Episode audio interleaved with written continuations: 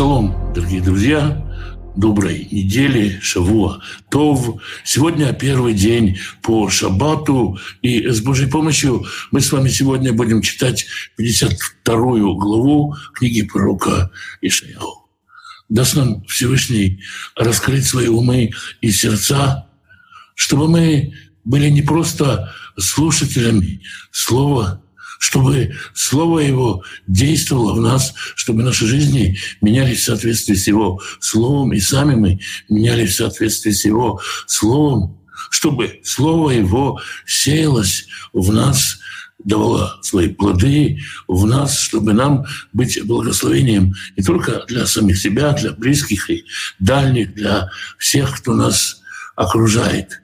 Итак, 52 глава Ишаяу для многих долгожданная глава. Ури, Ури, пробудись, пробудись, лавши узех Цион, облачайся в силу свою, Цион. Мы оставили Цион в конце прошлой главы, когда Цион, Иерусалим снова напомню, что города в рите женского рода, отсюда такое обилие женских образов.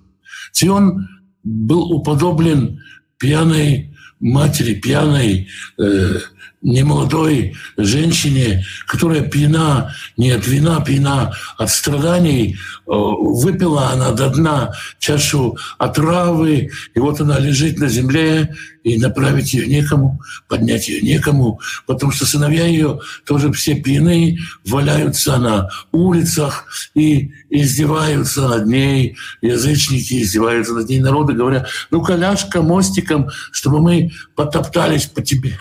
И вот в этой э, сцене, в этом кошмарном образе есть утешение, когда сам Всевышний приходит к этой выглядящей как пьяной женщине, пьяной нет вина, и говорит, вдосталь ты выпила, ты больше не будешь пить чашу отравы, враги твои теперь будут пить чашу отравы. И как человек, который поднимает, не стыдясь никого, поднимает с земли пьяную женщину, вот представьте себе такой сильный образ, так Всевышний говорит Сиону, пробудись, пробудись, соберись силами, Сион, лавши бигдей тифартех, Иерусалим. Оденься в парадные свои одежды Иерусалим. Ир Кадош, город святой. Кило ясив пивобах от Арель в этом, потому что больше не будет проходить по тебе необрезанный и нечестивый. Под необрезанными подразумеваются представители всех народов. Многие императоры, правители, строя свои храмы, провозглашали, что никогда в них не войдет нечестивый. Гуда, царь Лагоша, одна из самых древних таких записей, когда построил свой храм, сказал, злодей удален из дома, нечистый изгнан.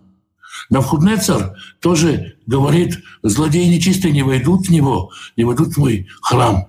И в Египте, в храме Изиды, тоже было написано, нету входа необрезанным. Каждый народ хочет сохранить свой храм для поклонения своему Богу, но эти боги не имели никакой силы. Здесь Всевышний говорит, и это что-то совершенно новое, даже по отношению ко всем царям, которые говорили до этого, совершенно новое, целый город будет святым.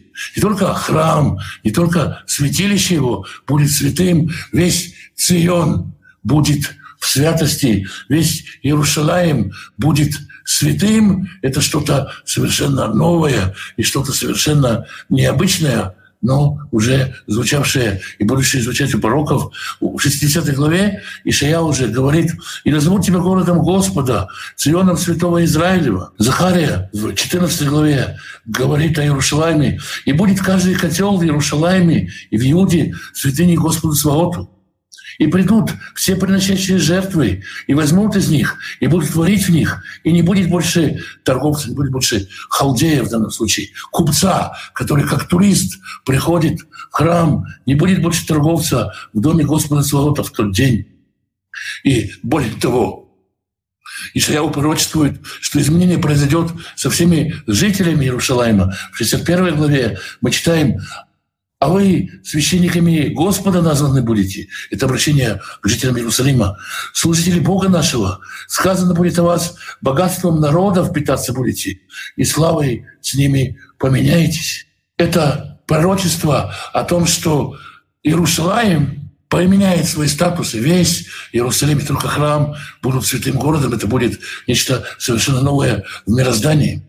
И о том, что необрезанные, нечистые не войдут в этот храм, тоже есть пророчество. Мы читаем об этом у Ехискеля. «И скажешь мятежному дому Израилеву, так сказал Господь, хватит со всяких мерзостей ваших, дом Израилев.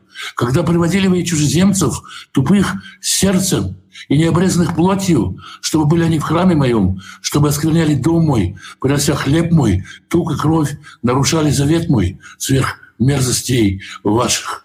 То есть Господь говорит, я прекращу этот э, туризм богословский, когда люди ходят и смотрят. Есть люди, которые поезжают смотреть на буддийские храмы, где-то в городах показывают туристам католические храмы и Иерусалимский храм тоже ездили смотреть завоеватели, цари. Кто-то приходил туда с ну, условно говоря, с попкорном или с пирожками, и ходили, пожевывая, разглядывали эти храмы, может, даже еврейские гиды вводили их, а кто-то из завоевателей и своих идолов ставил этот храм Всевышний, поднимает Иерусалим из праха, из праха, по сути, по праха, где втаптывали Иерусалим в этот прах и говорит, больше этого не будет. Титнари, отряхнись. Миафар куми, восстань из праха, встань из этой пыли. Поднимает в буквальном смысле пьяную женщину. Какой сильный образ, еще раз скажу. Шви Иерушалаем, сядь, Иерусалим. Тифтихи Масрейца Урайх. Сними с себя этот ошейник рабства. Швея Бат Цион. Ошейник плена твоего сними, дочь Сиона. Какое удивительное пророчество и какое красивое утешение. Кихо Амара Дунай, потому что так сказал Господь. Хайнам лимхартем, вы за бесплатно проданы.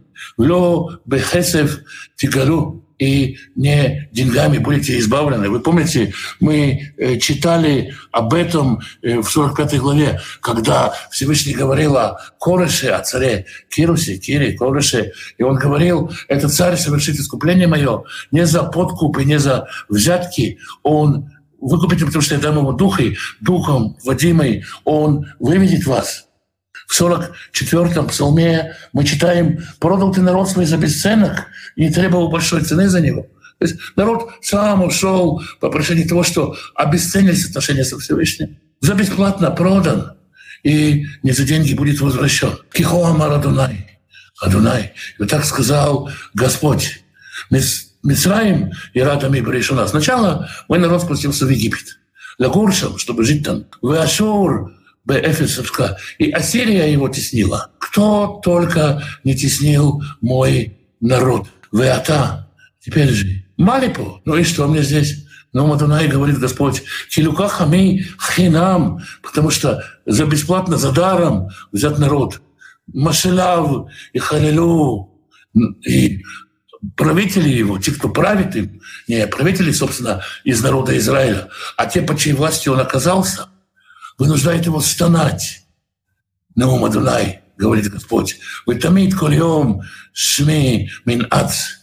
И через это имя мое поругаемое. Ну, говорят, вот Господь, вот его народ, правители заставляют его стенать и стонать. И Люди, конечно, говорят, а, а где Господь? Да Он бросил нас, да Он не придет. Смотрите, что Он позволяет делать со своим народом. Лахен и дами. Поэтому узнает народ Шми, имя мое. Лахен бьемагу. Поэтому в тот день, ки они его узнают, что я это Он. Амиддабер и ныне говорящий это, вот он я. То есть я это сказал, и вот я это сделаю сразу же. И тогда все поймут, что снова то же самое. Они, у, я это он. Это все было от меня. Все мозаики, все пазлы, все задачки сложатся, все решится, все станет ясно и станет понятно, что это Господь действовал. И его действие проявится ясно. И что это будет для всех. Манаву алеарим реглей Как прекрасны на горах ноги благовестника. Какое это счастье, когда ты посылаем с добрыми вестями.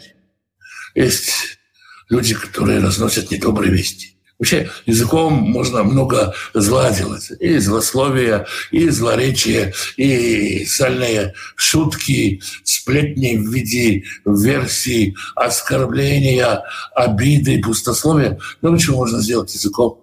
Самое благословенное, чего язык предназначен, служить благовестнику. Самое лучшее, для чего предназначены ноги. Нести человека который благовествует.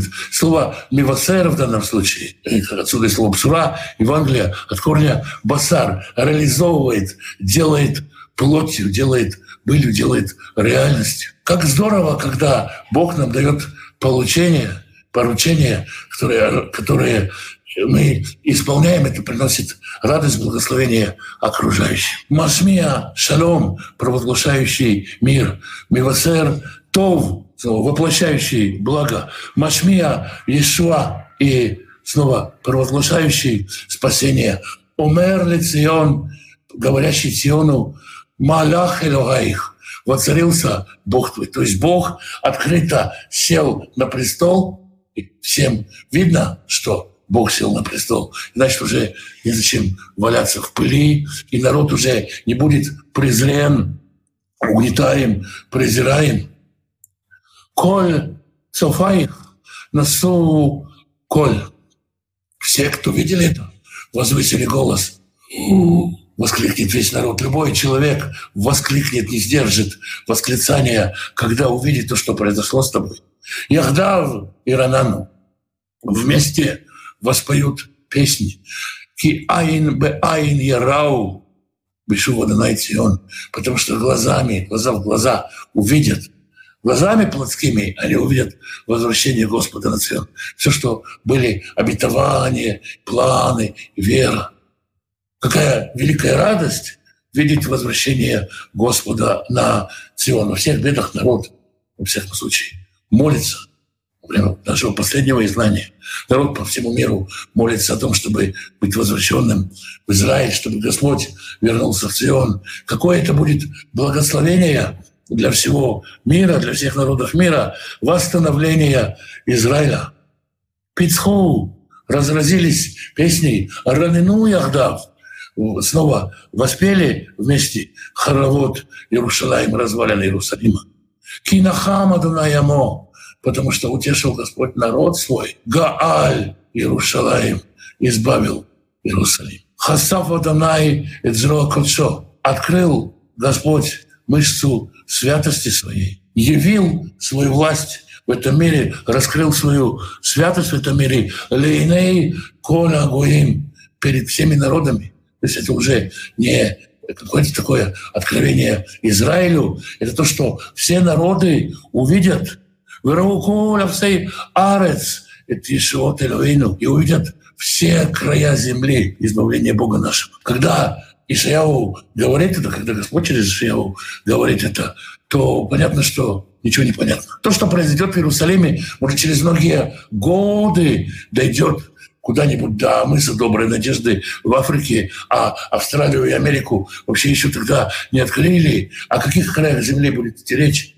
Когда услышат в Гренландии о том, что произойдет в Иерусалиме. И вот сейчас, в наше время, мы живем в такое время, когда то, что происходит в Иерусалиме, можно видеть по всему миру. И будут какие-то события, которые среди всех новостей, среди всего, казалось бы, уже никого ничем не удивишь. Казалось бы, ничего не может быть такого, чтобы все народы восклик, воскликнули разом, чтобы разом воспели песню, но будет что-то такое, что прозвучит, э, зазвенит, загремит по всем концам земли, привлечет внимание и к Иерусалиму. В 11 стихе мы читаем еще одно такое пророчество Суру, Суру, Суру, Суру. Это как бы отстраняйтесь, отстраняйтесь, сумишам, выходите оттуда. То есть избегайте, избегайте, уходите оттуда. Таме альтигау, к нечистому не прикасайтесь. Сумитуха, вы не ходите оттуда. Ивру на Сайкилим. Спешите, те, кто несет сосуды его. Мы читали в книге Эйха в 4 главе, что народы мира говорят это об Израиле. А, они нечистые, неприкасаемые. Прочь нечистые, кричали им. Ступайте прочь, не прикасайтесь, потому что бродят они, скитаются среди чужих народов. Не будут они больше жить здесь. То есть снова народы мира говорили, убирайтесь, нечистые, проваливайте отсюда, вас здесь больше не будет. Наконец-то вы отсюда уберетесь. Гнали Израиль как нечистыми. И сейчас мера за меру. Всевышний утешает Израиль и говорит ему, убирайтесь, прочь, прочь отсюда уходите, ни к чему нечистому не прикасайтесь. То есть, несмотря на спешку, казалось бы, вроде, да, спешка, нет, нет спешки. Да, прочь, прочь, но степенно, с гордо поднятой головой и аккуратно, следя за своей чистотой, потому что в бегстве, в панике можно осуетиться и стать нечистым. Да, выходите быстро, но без паники. Фестина ленты, поспешайте не спеша. И в клиентах. Торопитесь, несущие сосуды его. Килёбых и позон потому что они в попыхах выйдете оттуда – у минуса лехун, и бегством не пойдете. То есть не нужно э, толпой в панике, создавая панику, мешаясь с толпой, знаете, давки такой, бежать, когда нужно погибнуть из-за самой давки, не из-за преступления, не из-за бедствия, от которого ты бежишь. Нет, вы пойдете степенно. Не, не бегством. Киалах ливнейхем Адунай – Потому что перед вами будет идти Господь. Впереди вашего шествия будет идти Господь. У Масвехаем или Израиль. И сзади вас замыкающий. Слово «замыкающий» — это перевел Лука «замыкающий», «собирающий вас». Или похоже на то, как пастух идет, собирает тех овец в почву, но в данном случае Господь будет идти сзади и подбадривать тех, кто отстал, тех, кто подвернул ногу, тех, кто устал, тех, кто хочет петь, тех, кто остановился, тех, кто изнемог. Господь будет помогать двигаться, и впереди, и сзади будет идти Господь.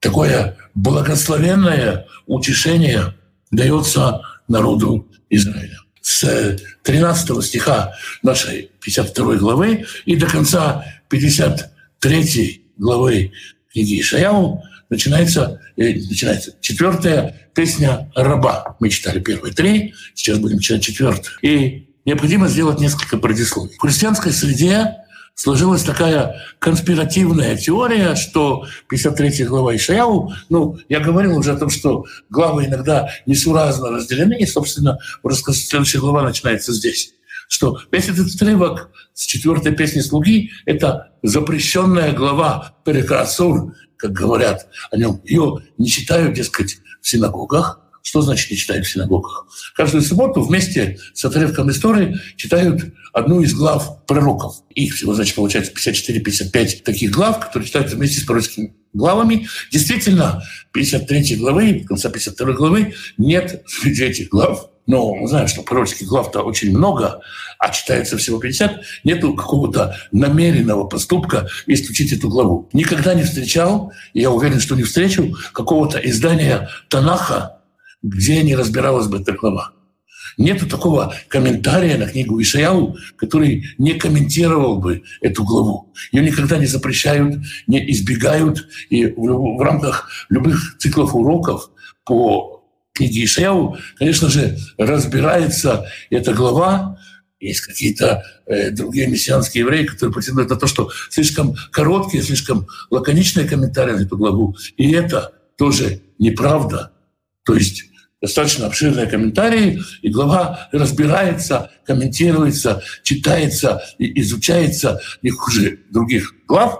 В скобках скажу, что, конечно, вообще можно пожаловаться на то, что Танах мало изучается, но там, где он изучается, а уроков масса, есть масса уроков и масса комментариев на 53 главу и, естественно, на конец 52 главы, то есть на всю четвертую песнь раба. Глава — это, как, наверное, всем известно, э, в центре, эпицентре очаги поражения спора между иудеями и христианами. Ну, так ли это тоже еще вопрос. Э, дело в том, что один из э, классических комментаторов Танаха, Раби Шломо Ицхаки, 10-11 век, комментирует эту главу как относящуюся к народу Израиля, ну, опираясь на то, что мы уже читали, что это раб мой Израиль и так далее. И это один из комментариев. И, естественно, когда есть полемика между иудеями и христианами, христиане, поскольку вся четвертая песня раба, то есть отрывок от нашего 13 стиха 52 главы до конца 53 главы, семь раз цитируется в Новом Завете. Очень евангельская новозаветная глава. И, естественно, большинство христианских учителей видят здесь указание на Ишуа Машеха. И, естественно, в полемике раввины стараются избрать линию защиты опираясь на комментарий Шлома Ицхака, который комментировал это о народе Израиля. Возможно, завтра, когда мы будем разбирать третью главу, я скажу несколько слов об исторической подготовке, почему так получилось, что Раша так это прокомментировал, и вообще о взглядах Раши, Раби Шлома Ицхаки. Сегодня я буду читать, э, опираться на э, еврейский взгляд на эту главу, Потому что, я думаю, ну, христианский взгляд и так хорошо всем известен. Кто захочет увидеть параллели, тот их сам проведет. И я только хотел сказать еще несколько слов о том, что можно, конечно, взять какие-то комментарии известные, и как это часто бывает – у русскоязычных ортодоксальных раввинов, русским ортодоксальным учителям, многие верующие пытаются прислать письма и говорить, а попытайтесь прочитать 53 главу э, пророка Ишаяу, а попытайтесь почитать такой-то комментарий. Может быть, покаетесь, может быть, вы уверуете, может быть, еще что-то. я больше чем уверен, что возникнет много желающих, которые скажут, а послушайте вот урок Алекса по 53 главе пророка Ишияву, что вы скажете? Я скажу, я скажу ранее, что это не очень хороший вариант пытаться, э, пытаться э, евангелизировать учителей через комментарии на 53-52 главу книги пророка Ишеву, потому что ну, в общем-то, комментарии эти хорошо известны, и есть много причин, почему они не являются достаточной аргументацией для того, чтобы повлиять на веру человека. Итак, я закончил длинную серию предисловий к всего-то трем стихам, которые нам сегодня осталось прочитать из 52 главы. Итак, 13 стих – начало четвертой песни раба. «Ине яскиль авди». Вот раб мой преуспел или сделался успешен. Ярум, Ванеса, Выгова, Мед. Три слова, которые являются практически синонимами, их переводят, вот я, я взял перевод, который они переводится, поднимется и вознесется и возвысится. Достаточно трудно для э, моего знания русского языка различить оттенки смысловые между вознесется и возвысится, поэтому я просто взял три слова, которые так используются, и не буду вдаваться в лингвистические то есть, то есть, сложности. Итак, вот раб мой сделается успешным, поднимется и вознесется, и возвысится. Вот здесь в переводе чрезвычайно. Слово «меод» означает «очень». И прежде всего нам надо понять, кто это говорит. Если называют раба «раб мой», то понятно, что говорит Всевышний. О ком он говорит, кто здесь подразумевается под рабом. И там мы читали раньше, что Израиль называется рабом, но мы говорили тогда, что это Израиль, возглавляемый Машехом Израилем, над который воцарился Машех. Если мы возьмем э, сочетание Яром Ваниса, то есть поднимется и вознесется, поднявшийся и вознесенный, то мы читаем его, скажем, в шестой главе э, книги Ишаяу о престоле Всевышнего. И, и еще на месте у Ишаяу тоже по отношению к престолу Всевышнего. То есть можно сказать, и мы это увидим в комментариях, что раб возвысился настолько, что он находится пред престолом Всевышнего рядом с престолом Всевышнего. И еще что можно почитать, э, Торгум Янатан, самый древний комментарий на Ишаяу, собственно, даже не комментарий, а перевод, который с добавлениями и разъяснениями настолько, что мы его можем э, считать и комментарием. Так вот, перевод Йонатана, это примерно конец первого, начало второго века, очень древний текст. Здесь после слова «Авди» раб мой добавляет слово «Машех» помазанник. Самое древнее прочтение этого текста о Машехе в еврейской традиции. И указывает на Машеха. Мидраш Тейлим, Мидраш на псалмы, э, комментируя второй псалом, э, где, собственно, э, говорится в седьмом стихе, вот постановление, вот указ. Господь сказал мне, сын мой ты, сегодня я родил тебя. Там слово указ или постановление, его можно по-разному перевести. То есть, э, видимо, второй псалом тоже читается от лица Машеха. Я вам расскажу о постановлении Господнем. Господь сказал мне, ты мой сын, я не родил тебя. Мидраш, толкование говорит так. Эти рассказы есть в постановлениях Торы, и в постановлениях пророков, и в постановлениях Писаний. Когда мы говорим слово «танах», так евреи называют то, что христиане называют Ветхим Заветом, Тора, Навиим, пророки и Писание. Это сборник канонических еврейских книг. Здесь говорится, что есть определенные указания, намеки, которые есть в Торе, пророках и в Писании. В Торе написано «Сын мой и первенец мой Израиль». Это исход, 4 глава, 22 стих. У пророков написано «Вот раб мой, которого я поддерживаю, и вот будет преуспевать раб мой». То есть здесь упоминается вот этот стих и стих из Исаии 42 главы. Это ссылка на пророков. То есть давайте запомним. В Торе вот первенец мой Израиль, здесь вот раб мой в 42 главе и в 52 главе. А в Писаниях написано, здесь ссылка на Псалом, сказал Господь господину моему, сядь одесную меня. То есть есть определенные указания в Торе, в пророках и в Писаниях. А на что указывают эти указания? Сказал Раби Юдан, все эти утешения в постановлениях даны царем царей о Машехе. Все эти указания указывают на Машеха. То есть даже то, что в 4 главе книги Шмот, книги Исход говорится первенец мой Израиль, под Израилем подразумевается Машех, которому предназначено воцариться, собственно, предстоять за Израиль и вмещать в себя весь Израиль. То есть и по Таргуму, и по Мидрашам речь здесь идет о народе Израиля. И другие комментаторы, и Аль-Шейх, и другие классические комментаторы говорят о том, что эту главу надо читать о Машехе множество мидрашей толкуют ее Машехе. Мы вернемся к ним, когда будем читать завтра 53 главу. Итак, есть три э, глагола, которые мы должны понять. Поднимется, вознесется и возвысится. Аль-Шейх, э, комментатор, который э, жил в XVI веке, понимает эти три глагола, то есть три раза указывает на три разных вознесение, возвеличивание Мессии, он понимает это так. Вот раб мой Мессия будет благоуспешен. Это благоденствие будет простираться через четыре мира, а именно через низший мир, мир ангелов, мир звезд и самый высший мир в одинаковой мере, сопровождая его в каждом из миров.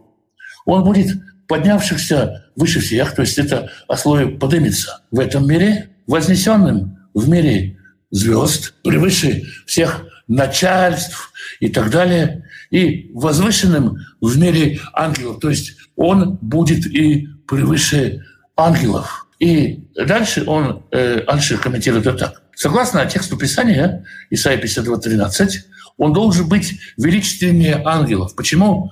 По мнению еврейского комментатора, он величественнее ангелов. Для того, что у них было величие и страх.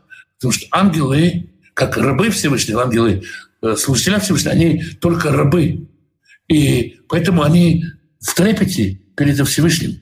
Это означает, что, несмотря на их высокое положение, они испытывали благовейный трепет перед всемогущим Богом и не смели, как праведный Машех, который играл перед лицом его, как сын играет перед лицом отца. То есть, по мнению Аль-Шейха, да, на минутку несколько слов скажу об этом человеке, Муш Аль-Шейх, как я уже сказал, раввин 16 века, один из первых раввинов. Что значит? В его время восстановили сам институт раввинов.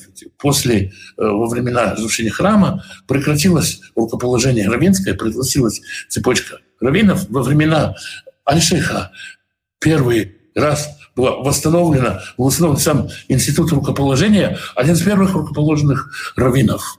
Очень авторитетный э, человек, живший в стране Израиля, один из самых авторитетных людей своего времени.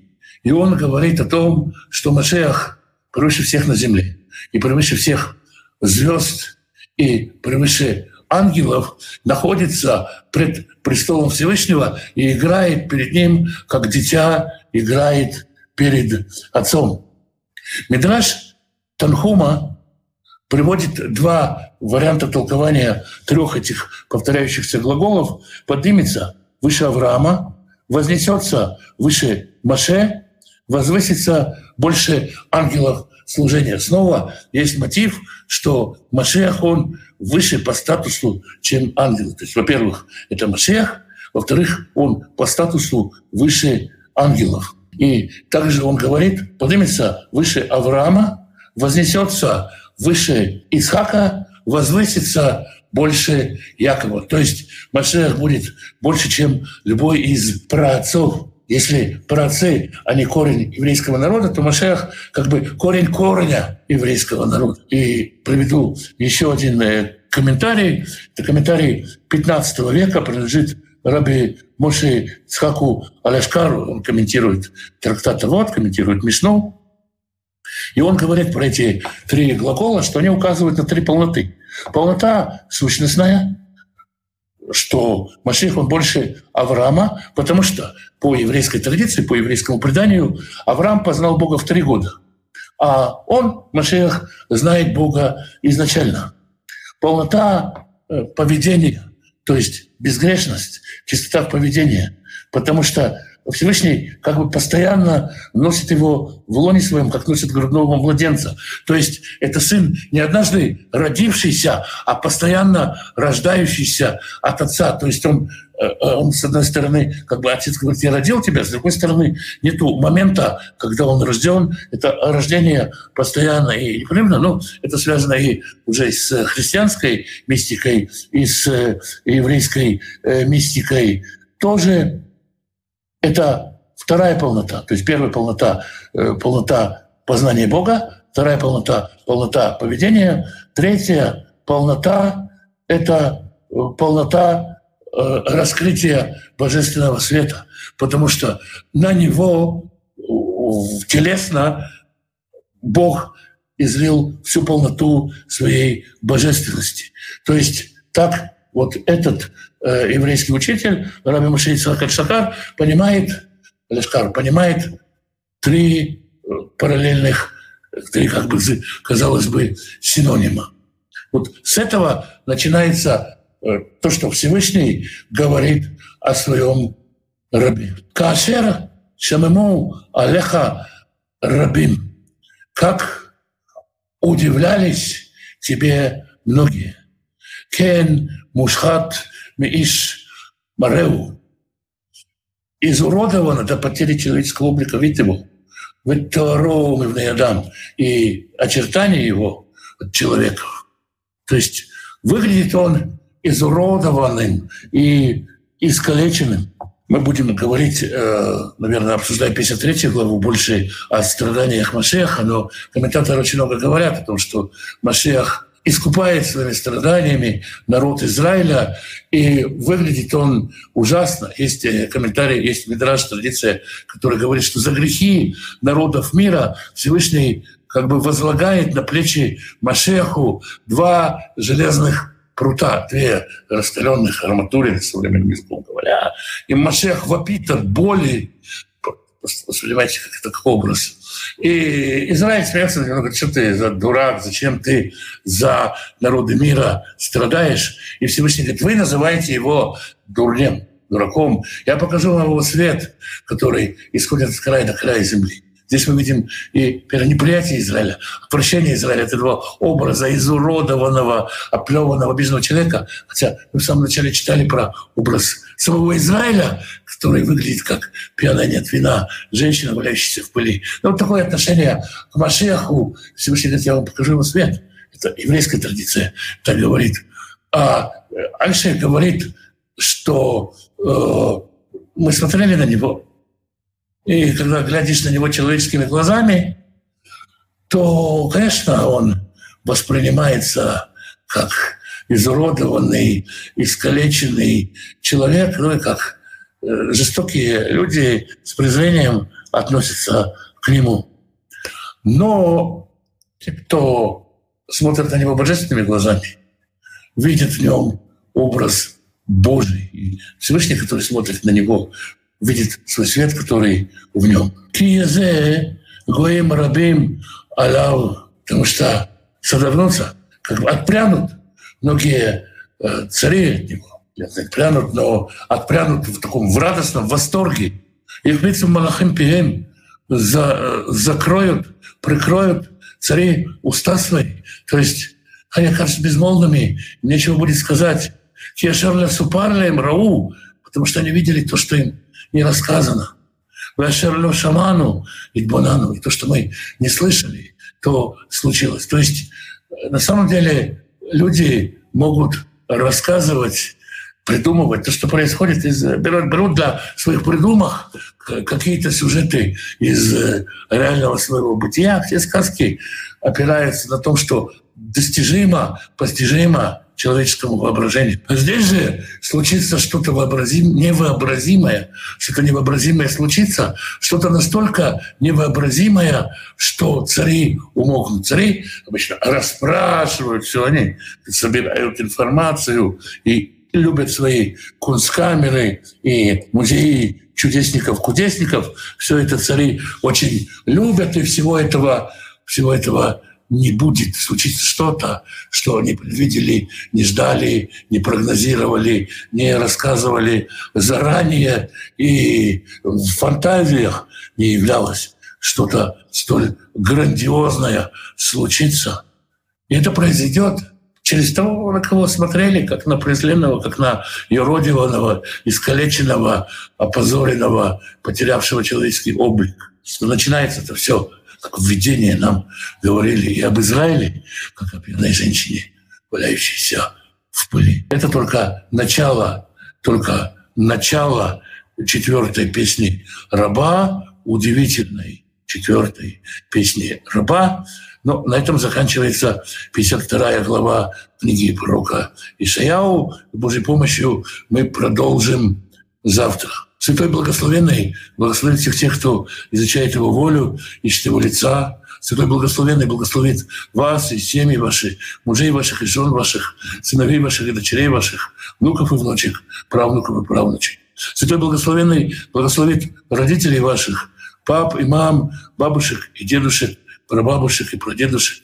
Берегите их – Святой Благословенный даст пропитание тем, кто нуждается в пропитании, даст достойную работу, чтобы было время на общение с семьей, на общение Писания, чтобы в доме был достаток, избыток, возможность помогать другим, радость от помощи другим. Святой Благословенный благословит и исцелит больных, даст врачам мудрости исцелять, поддержит тех, кто сопровождает больных, утешит тех, кто сегодня под обстрелами, тех, кто сегодня под бомбежкой, даст мир тем, кто потерял своих близких, даст утешение только от Него с небес и может быть утешение. Святой Благословенный исцелит тех, кто ранен этой войной. Тех, кто страдает от бессилия, даст надежду, даст восполнение сил. Тех, кто переполняется ненавистью, исцелит от ненависти. тех, кто на чужбине, даст надежду на возвращение домой, положит конец этому кровопролитию, на справедный, справедливый, устойчивый мир. Святой Благословенный примирит семьи, в которых нет мира, примирит отцов и детей, мужей и жен, братьев и сестер. Святой Благословенный благословит вас, дома ваши, всех, кто с вами, всем изобилием своих бесконечных благословений.